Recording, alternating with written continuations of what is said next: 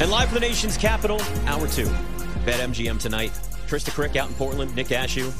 We're on Twitch, we're on YouTube, we're on the Audacy app, nationwide, BetQL Network. Uh, we've had a lot of back and forth, Trista, uh, when it comes to Sean Payton talking about, well, Nathaniel Hackett, specifically the former head coach of the Denver Broncos, and then Aaron Rodgers, who we know is besties with uh, Nathaniel Hackett, defending his offensive coordinator. Here was the uh, a little bit of what was said over the weekend, just to kind of set it up here.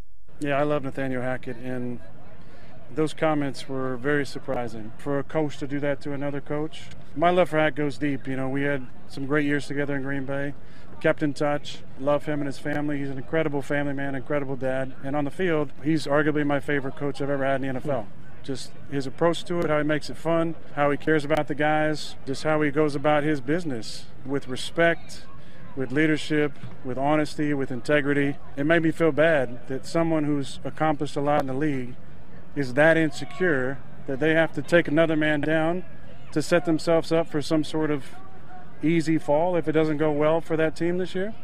I thought it was way out of line and appropriate, and I think he needs to keep uh, my coach's names out of his mouth. Zack Rosenblatt covers the Jets for the Athletic. Jets one point favorites at Denver week five. Is this a rivalry already, Zack? Because I, I love it, man. I hope this continues all the way to week five. Um, like I said, I said to my uh, editor the other day, I, I expected teams to be talking smack about the Jets. I didn't expect it to happen in week one of training camp. So um, we're off to the races, I guess. Yeah, no doubt. Should we make anything of this? Like, is this going to bleed over, in your opinion, or is this just you know much to do about nothing? I mean, I, think it'll come back and be a thing when they're playing the Broncos. It'll probably quiet down here. I think now that you know Allen Lazard and, and Randall Cobb both talked today, and they could have they could have threw some more smoke. They could have thrown some more gasoline on the fire, I should say. And they decided not to say anything. So I think it's going to quiet down a little bit now until we get to that Broncos game. Um, but you know, I I really think this was like a good, you know, preemptive like thing that for the Jets to like practice dealing with almost because they're going to get a lot of people saying stuff about them. You know, one of the biggest things from Sean Payton's uh, comments uh, outside of the Hackett stuff was about teams trying to win the offseason and and then you know and then what you're, you're, you're like declaring you're going to win a Super Bowl in the middle of the summer and all that. And the Jets have been talking like a team that feels like they can win a Super Bowl and all that. And and so for a team that hasn't accomplished anything in a long time, like I'm sure that's going to rub some teams that are going to go against the wrong way. Teams are going to want to kill them. Um, they have a target on their back more than the Jets have maybe ever had. so I think they're going to have to deal with this pretty consistently this year and how they handle it, how they talk about it in the press, how they handle it on the field when you know people are talking smack to them. Like this is all going to be something to keep an eye on for sure. Yeah, and it's going to make things great on Hard Knocks too, because I'm sure there's going to be more of this, like you said, and this is going to be a conversation yeah. that's on there. You know, Tristan and I were talking earlier in the show about just that division as a whole and confidence levels in each of the teams that's there, right? The Bills are the favorite to win the division at plus 130. Fine, but you kind of saw some regression offensively with that team at the end of last year. Damar Hamlin situation aside, clearly a distraction, rightfully so. You wouldn't blame anybody for that you know, then you look at Miami at plus 275, just behind the Jets at plus 250 to win. You're like, well, the Dolphins are good, but there's injury potential with Tua that can just throw the entire season off. I feel like to me, like even though there's a lot of hype and spotlight around the Jets, they may be the team that I'm the most comfortable in. If I had to bet one of those teams to win the division, what's your confidence level in this team given the expectations and the spotlight that's there now? It, you know, I, I it's it's hard to give a full degree of confidence and either or pessimism even just because we haven't seen what this offense looks like with Aaron. It's been bumpy in training camp, but it's so early. It's a new quarterback. He's very different than any other quarterback in the way he plays and all the things you need to know as a receiver when you're out there and all that. I but in terms of like on paper, what they have, their coaching staff, the players they brought back on defense, guys going in their second year ready to take another leap, like I my confidence is pretty high that this team should be competitive at the very least and con- contending for the division. Like the, this is a playoff team for sure in my mind. When you like just look at the pieces they have, you know whether it works out, we're going to find out. You know they have a really hard stretch to open that season. The Bills in Week One is going to wind up being a very important game, like maybe more than usual for Week One because of how I think close that AFC East is going to be, like you mentioned, and if the Jets are competing for a high seed in the playoffs in theory. So I, that game's going to be huge, and we're going to find out how ready they are from primetime. They play the Chiefs the Eagles, the Cowboys, the Patriots, and I believe there's another good team in there within the first six games, and that's like pretty insane first six games for a team that has so many new things going. So um, my confidence is gonna largely be how they handle that beginning stretch, but I, I, I think they can, and I think Aaron Rodgers still has something left in the tank personally. I'm curious, Zack. Uh, the tackle position felt like an absolute necessity to take care of, especially when yeah. you think about somebody like Aaron Rodgers who needs to be protected, right? That's why David Bakhtiari got so much money. Uh, and they just really didn't uh, do, do that. And now Becton is seems to be recovering. Duane Brown is out. Kind of much of the same news from last year. Um, like, how much of your confidence level hinges on that?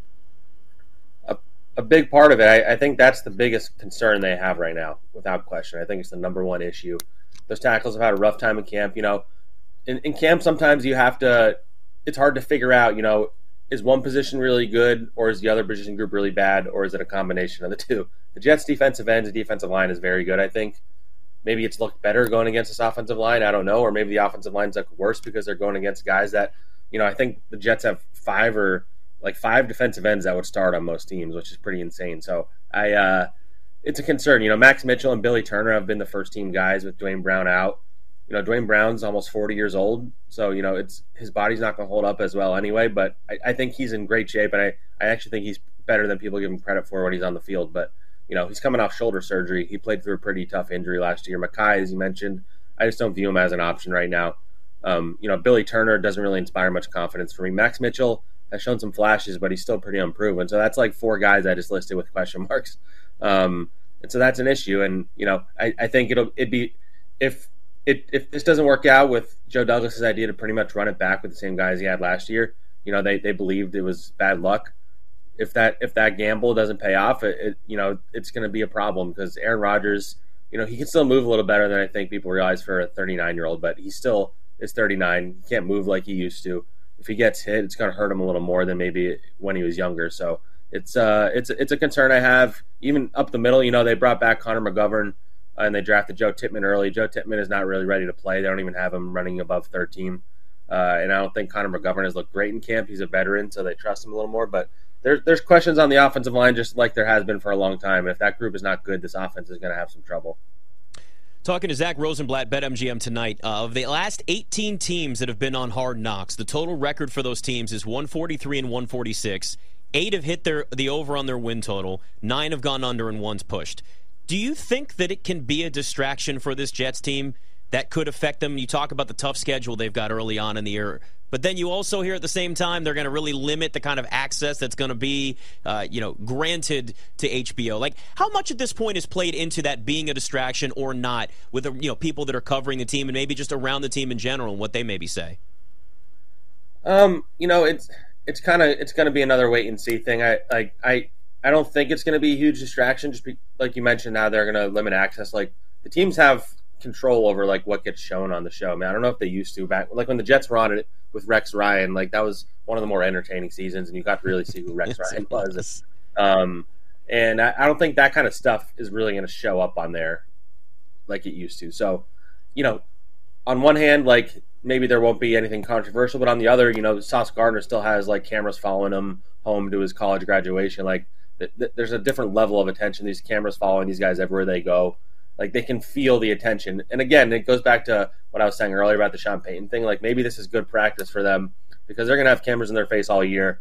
This is a team that has as many primetime games as any in the country, uh, or in the league, I should say.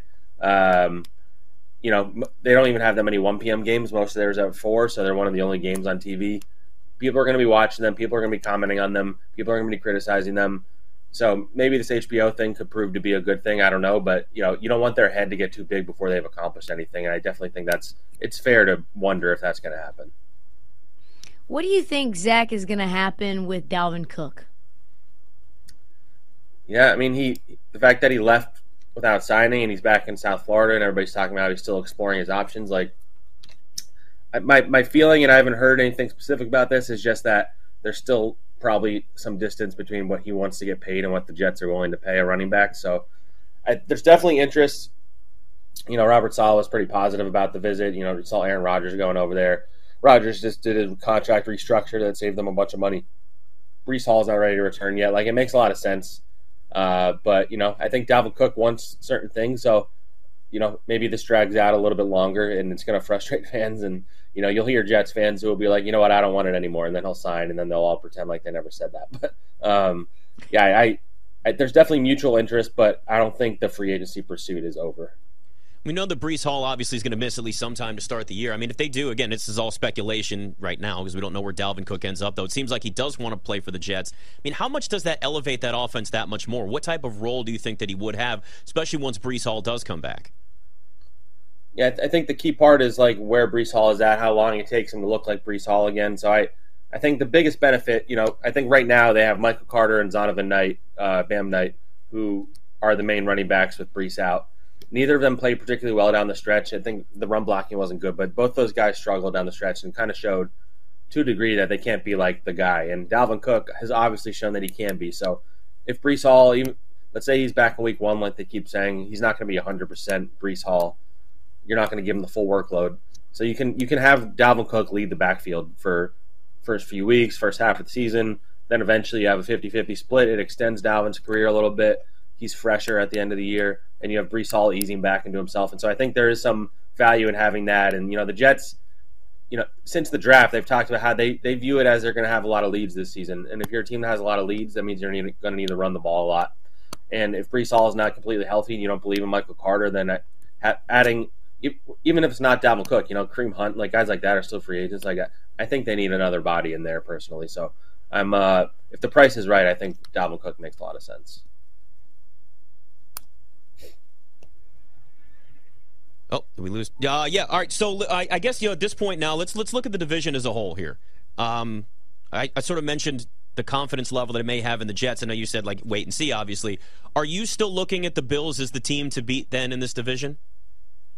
Yeah, yeah. I, I think they pretty clearly have the most talented roster. They have the experience of winning, and, and I think you have to knock them off their perch. But I think you know I, I think any four of the teams in the division could legitimately push for it. I, Patriots they have a lot of holes and there's a lot of question marks, but I think they'll be a lot better and they have a good defense. So, and the, the Dolphins obviously have a lot of talent even after losing Jalen Ramsey, and, and you have Jets with Rodgers. So I, I, I, do think those three teams can push them, but the Bills are still the better team. They, they have the better quarterback, they have the better defense, they have the best offensive line. So ultimately, they have all the pieces to still be the best. But you know, there are some cracks in the armor. There's a stuff with the defensive coordinator and and the Stefon Diggs stuff is kind of weird, and like there's definitely some some things where you're like, okay, do they take a step back? But ultimately, on, on paper, they still have the most talented roster.